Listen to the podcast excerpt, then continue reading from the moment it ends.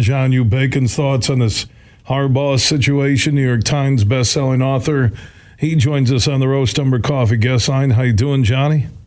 I'm doing very well, Bill. How about yourself? I'm doing good. How, how do you think this Harbaugh NCAA situation will play out?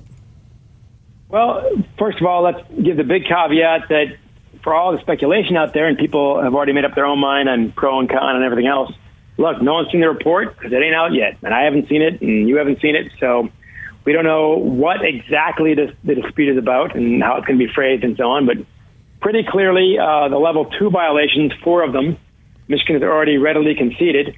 Uh, so they're not fighting those things. The only question is the level one violation, which is the felony of the things, where the NCAA seems like it is accusing Jim of lying, Harbaugh of lying about uh, one of the or one or two of the level one, level two violations. So my joke about that has always been, Bill, that NCAA is great at misdemeanors and horrible at felonies. And in this case, the felony is lying about a misdemeanor. So we'll see how that plays out.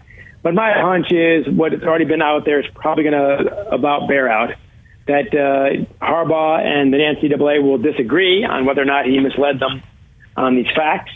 Um, NCAA will punish him anyway with missing four games. Um, it sounds like Grant Newsome and uh, Sherrone Moore will also be missing the first game. Um, they'll have assistant coaches take over, probably the coordinators for those four games, and that'll be that.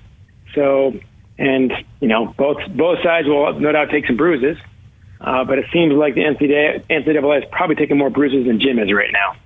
And it's a galvanizing thing. I know Blake Corum referenced that during the Big Ten football media days yesterday in a crazy way, this could be a positive for a team that's achieved so much the last two years, and now they have a national championship as their main goal. I think you might be right, and I think Harbaugh's been pretty clever about that. I think Mark Dantonio, for example, I never saw anybody who turned disrespect into fuel better than Mark Dantonio. In this case, Michigan's been served lemons, or likely will be served lemons and they're already figuring a way to make the first four games more interesting than they would be otherwise with assistant coaches taking over. Those are four games you can take for granted. They're not very good games. It's UNLV and East Carolina and Bowling Green, and the only Big Ten team is Rutgers, so it's not exactly murderer's row.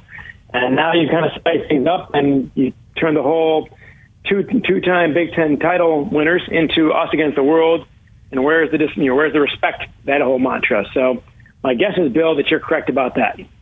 John U. Bacon, New York Times best-selling author out of Ann Arbor, talking about the Harbaugh situation. Johnny, always want to get your input. Anything connected to the University of Michigan? Well done. Enjoy the downtime with the family this summer. You got it, Bill. Thank you very much. All right, John U. Bacon checking in on the Roast Umber Coffee guest line.